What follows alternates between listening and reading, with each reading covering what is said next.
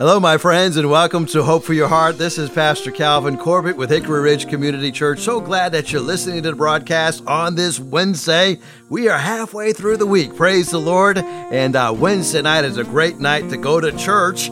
If your church does not offer services or programming on Wednesday night, why don't you come on down to Hickory Ridge Community Church? This is what we've got going on on Wednesday night at 630 for children ages 3 all the way up through 5th grade, we have the Awana program. Now, maybe you're asking, well, what in the world is Awana?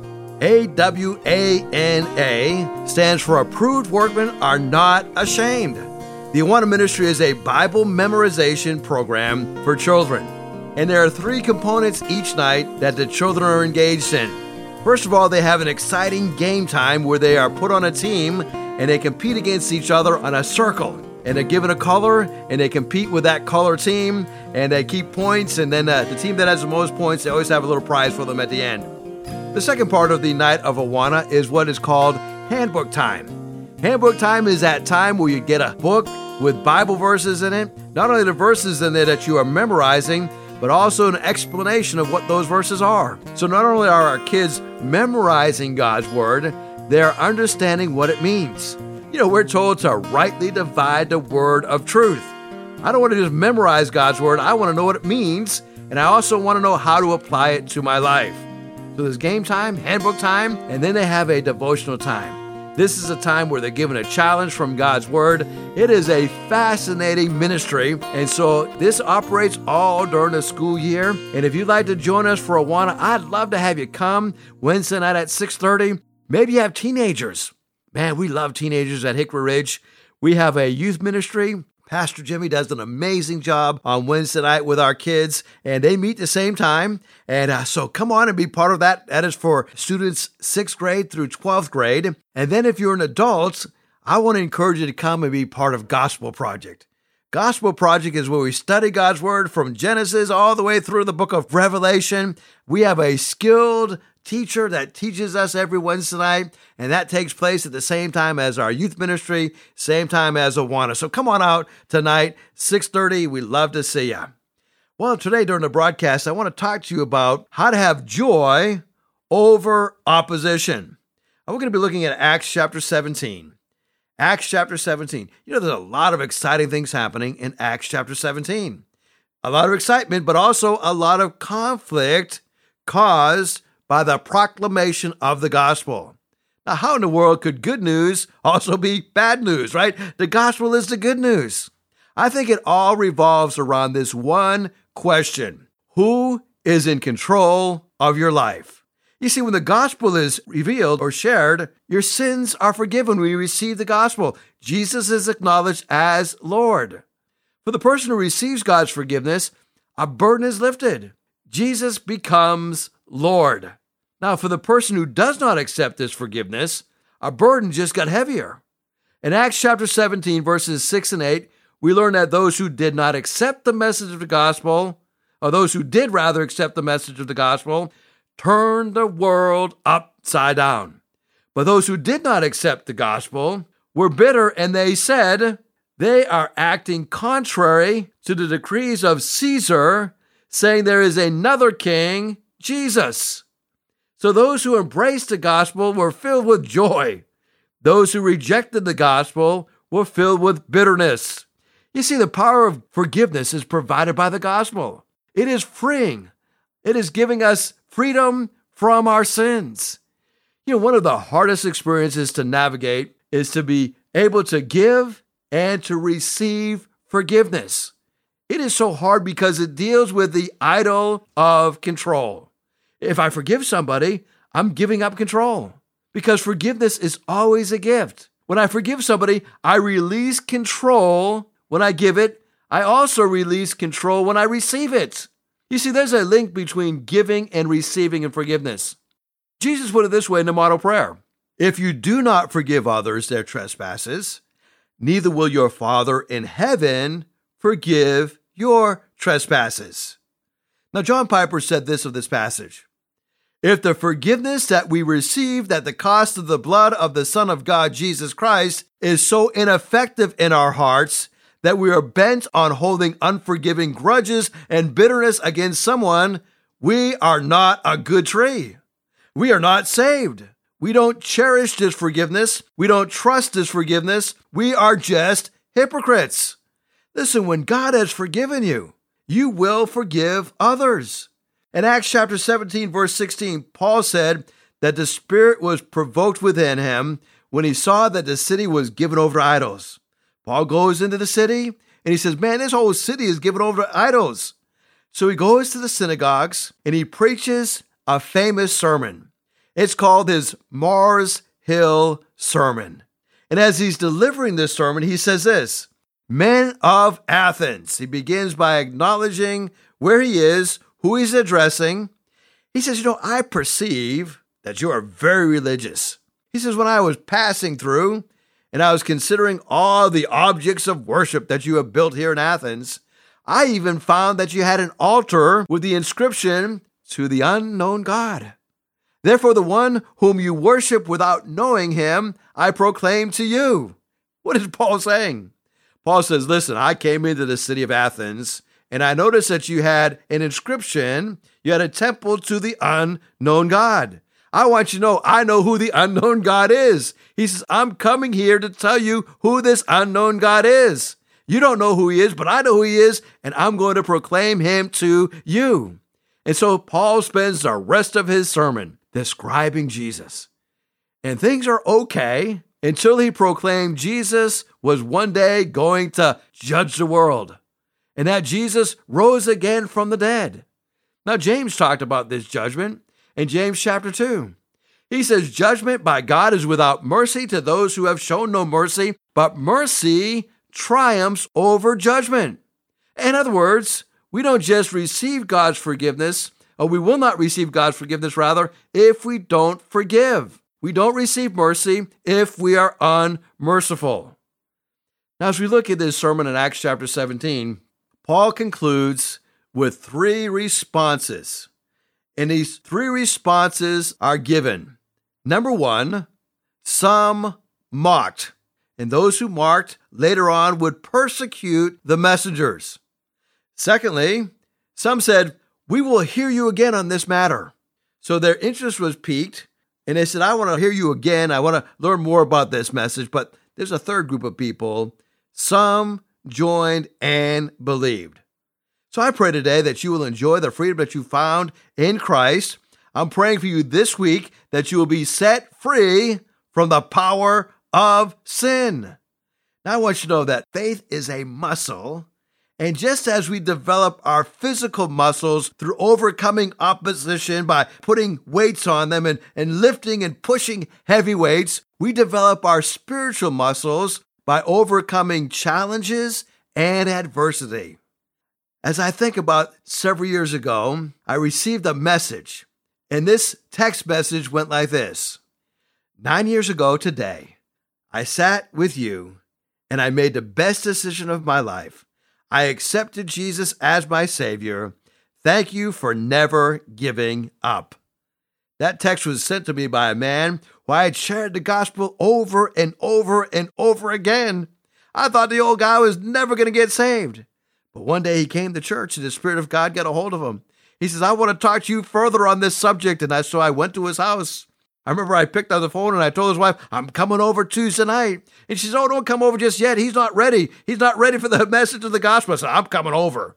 Ready or not, here I come, right? And so I went over that house, sat down with this guy, opened up the Bible, shared the message of salvation with him, and he was born again. I'll never forget the date 7707, July 7th of 2007. He was born again. And now every anniversary, he reminds me through a text message. And right now, this man is pastoring a church and uh, doing wonderful things for the cause of Christ. So listen, your faith will develop like a muscle as you go through obstacles and opposition. So listen, when trouble comes your way, don't get discouraged, don't get defeated. Thank the Lord that is coming. It was Albert Einstein who says, Great spirits have always encountered violent opposition from mediocre minds. Listen, if somebody's coming against you, they got a mediocre mind. When you're doing God's work and somebody comes against you, you got that great spirit within you. Be encouraged. Expect opposition to come. As we look at Acts chapter 17, The main idea is that God is using the Thessalonians to turn the world upside down. In fact, Paul is on his second missionary journey, and we see that the Thessalonian church is being established and being sent out to spread the gospel. Now, this is the same church that Paul later wrote two personal letters to. Uh, you know what they're called, First Thessalonians and Second Thessalonians. Ah, but as you look at your life today, maybe your sadness as you listen to the broadcast, oh, can I lift up your spirits? Listen, God is going to take care of you. Don't look in the wrong focus. Realize that God is going to take care of you. You know, there's actually a Jewish prayer of happiness. It's called the Shemka. And this prayer demands attention, right? It is a path that we're to pursue. It is a choice that we are to make. This very special Jewish prayer can be summarized with these 10 commands given by Rabbi Evan Moffic. Here they are.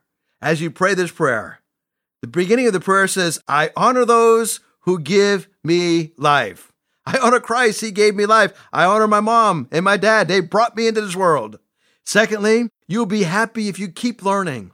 Lord, open up my heart to learn new things about you. Allow me to keep learning more good things about you through your word. Number three, you'll be happy as you pray and you're there for others when they have a need. You know, it's amazing how happy you can be when you start meeting the needs of somebody else. Number four, support yourself and others during times of loss. In other words, when you lose something, don't get discouraged about it. Go out, put yourself out, and, and be a blessing to somebody else. Number four, forgive. Isn't that wonderful? As we pray, Father, forgive us of our trespasses as we forgive those who trespass us, it changes me when I forgive somebody else. Number five, as you're praying, Lord, help me to be kind. Oh, our world needs some kindness, doesn't it? I discovered over the last few years with this coronavirus, it seems like people are less kind now. Uh, they seem to have lost their joy, they've lost their kindness. Here's something else you can do invite others into your life. Don't be an isolationist. Listen, be involved in the lives of others. I don't think I go hardly ever a Sunday without encouraging our church to be involved in a small group. Invite others into your life. Invite them to join your small group. Number eight, celebrate the good times. You know, the Bible actually tells us that we are to rejoice with those who are rejoicing. Celebrate the good times. Number nine, pray with intention. That is, pray with urgency. Pray with that fervor. There's something about somebody who prays with urgency.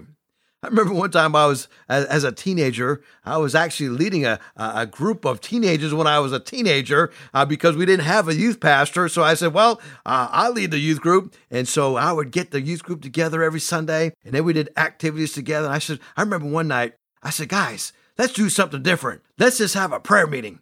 We're just going to go around and pray. And I remember one guy by the name of Peter. He prayed with such intention and intentionality and such fervor we all just jumped in and started praying right with them. Listen, don't be afraid to pray with fervor. Listen, God hears our prayers and He loves to inhabit our praise. Number 10, look inside and commit. That is, change what needs to be changed in your life. Don't ignore it, don't put it away. Listen, when God speaks to you, that's the time to move. Well, I want to talk to you today and the rest of the broadcast today and into tomorrow about how you can overcome opposition and how you can have joy in the midst of opposition. Well, number one, you have joy as you win over the opposition. Now, let me read Acts chapter 17, verses 1 through 9. It says that when Paul and his companions had passed through Amphipolis and Apollonia, they came to Thessalonica, where there was a Jewish synagogue. And as it was their custom, Paul went into the synagogue, and on three Sabbath days, he reasoned with them from the scriptures, explaining and proving that the Messiah had to suffer and rise from the dead. This Jesus I am proclaiming to you is the Messiah, he said. For some of the Jews were persuaded and joined Paul and Silas, as did a large number of God fearing Greeks and quite a few prominent women. But other Jews were jealous So they rounded up some of the bad characters from the marketplace, formed a mob, and started a riot in the city. They rushed to Jason's house in search of Paul and Silas in order that they might bring them out of the crowd. But when they did not find them, they dragged Jason and some of the other believers before the city officials, shouting, These men have caused trouble all over the world, and now they have come here, and Jason has welcomed them into his house. They were all defying Caesar's decrees, saying that there is another king, one called Jesus. When they heard this, the crowd and the city officials were thrown into a turmoil. They made Jason and the others post bond, and then he let them go. So here we discover how you can win over the opposition. It is done by having some good habits in place. Number one is the habit of gracious debate. Now, notice I didn't just say debate. I think we're all pretty good at debating, but how many are good at graciously debating? That is winning over a person. Verse number two says, As it was their custom, on three Sabbath days, he reasoned with them from the scriptures. In other words, they debated from the word of God. Now, I want you to know that many debates are lost over disposition, not position graciously reasoning from the scripture. Let's open a book and see what it has to say. You say, well, how do I graciously debate somebody? Speaking calmly and moderately beats strong language every single time. You see, in great speeches and in great sermons, passion and tone is a blessing and an asset. In one on one disagreements, however, calmness and understatement wins. There was a Yale study that was done that found that the facts, when they're stated calmly, people are more inclined to change their minds than if they are stated in a form of a scare tactic. In other words, if, if you go with like threats, like, you better give because if you don't, we're going to go bankrupt, then people are less likely to give. As opposed to, listen, we have this great opportunity for you to be involved in helping us. You know, you know Ben Franklin, was our, our first ambassador. And of course, he was one of the fathers of the United States Constitution. Know, he had a hard time getting many of the other delegates to the Constitutional Convention and to agree on parts of the Constitution. Nevertheless, sign it, right? Uh, so, what did he do? He said this He says, The way that we convince another is to state your case moderately and accurately. Then stay the course you may be mistaken about it, which causes your listeners to receive what you have to say and like it as not turn about and convince you of it, since you are in doubt. But if you go at him in a tone of positiveness and arrogance, you only make an opponent of him. What is he saying? He says, as we get into this habit of graciously debating people, we season it with grace. That way, if we happen to be wrong about a point, we can be receiving that correction graciously. So get in the habit of debating graciously. Number two would be the habit of solid and sound doctrine. The deity and the death of Jesus Christ was proclaimed. Look what they say. They say that this Jesus, whom I proclaim to you, is the Christ. No ifs, ands, or buts about it. They understood that, that Christ was to suffer, that he was to die, but he was going to rise up again. You know, Paul actually charged Titus to be one who would teach in accord with sound doctrine. Listen, sound doctrine is important because our faith is based on a specific message. The overall teaching of the church has many elements, but the primary message is very explicitly defined. And here it is found in 1 Corinthians 15. If you want to know the major doctrine of the faith as a believer in Jesus Christ, it's this 1 Corinthians 15, verses 3 and 4. Christ died for our sins, according to the scriptures. He was raised on the third day, according to the scriptures. There is nothing ambiguous about the good news. It is of first importance. As we think about sound doctrine, it is so important because the gospel is given to us as a sacred trust, and we dare not tamper with God's communication to the world. Our duty is not to redefine the gospel, our duty is to deliver the message. not to change it. Jude conveys this urgency. The book of Jude conveys this urgency in guarding this gospel, this trust that has been given us. Jude says, I felt that I had to write you and that I had to urge you to what? To contend for the faith that was once for all entrusted to the saints. That word contend carries the idea of, of strenuously fighting for something, to give it everything that you've got. The Bible includes a warning neither to add or to subtract from God's word. Rather than alter the apostles' doctrine, we receive what we have passed down to us, and we keep it as the pattern of sound doctrine with faith and love in Jesus Christ. So, as you think about debating people, we do it graciously. Our words are seasoned with grace. We also do it with solid and sound doctrine. You see, what we believe is how we should behave. Our belief should be an extension of our theology. As you think about two people standing on top of a bridge, one believes he can fly, the other believes he cannot fly. The next actions will be quite dissimilar. In the same way, a man who believes that there is no such thing as right and wrong will naturally behave differently from the one who believes in well defined moral standards. You see, what our culture is looking for today is not a sermon on good morality, but an example of good morality. In the list of the Bible's list of sins, things like rebellion and murder and lying, uh, these are all mentioned.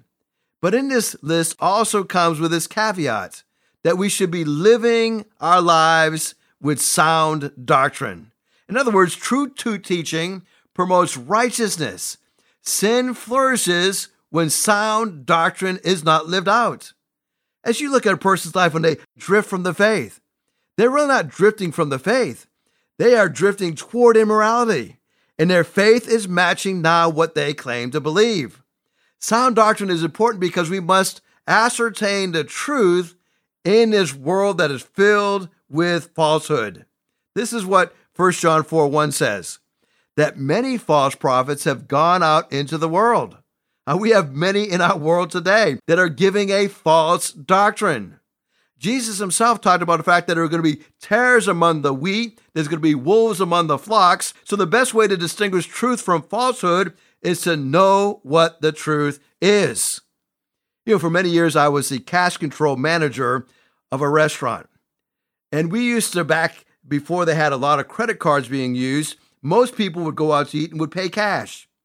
How do we distinguish between counterfeit money and the real money? We studied the real money, and the real money would make the counterfeit stick out like a sore thumb. Now, when you think about a counterfeit bill, it's something that looks very similar to the real thing. It's close, but not close enough. To the untrained eye, it would pass by as a real bill, even though it's counterfeit.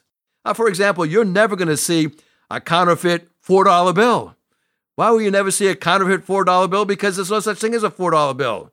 But you will see a good counterfeit $100 bill or $50 bill or $20 bill. They will take something that looks close to the truth, and the untrained eye will not catch it. You see, sound doctrine is important because toward the end of time, sound doctrine will not be embraced. Paul said to young Timothy, Watch your life and your doctrine closely. Persevere in them, because if you do, you will save both yourself and your hearers. Conversely, the end of unsound doctrine is destruction.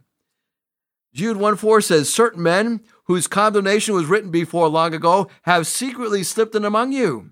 They are godless men who change the grace of God into a license for immorality and deny Jesus Christ our only sovereign and Lord. You see, changing God's message of grace is a godless thing to do, and the condemnation for such a deed is severe. Preaching another gospel, says Paul to the Galatian believers, which is really not another gospel at all, carries on this anathema that you will be eternally condemned. Oh, those who are listening to me today, I hope that you know that the gospel is the good news of the death, the burial, the resurrection of Jesus Christ. It is what we stake our life on. Sound doctrine is what we stake our testimony on. If you don't know Jesus Christ as your Savior, why not today invite Him to be Lord of your life? Take advantage of that free gift that He's given to you. Salvation is not given to us by works, it is a gift. It's a gift that is given to us by God. Would you pray to receive Christ today? And if you need more information about how to become a follower of Christ, please give me a call at 252 267 2365. 252 267 2365. God bless you for listening today. I look forward to talking with you tomorrow. Hickory Ridge Community Church is located at 3220 South Battlefield Boulevard, Chesapeake, Virginia. Sunday service times are at 9 a.m. and 11 a.m. We'd love for you to join us. For more information, you go to our website at www.hrcc7.org. No matter what you're going through, remember, in Jesus Christ, there is always hope for your heart.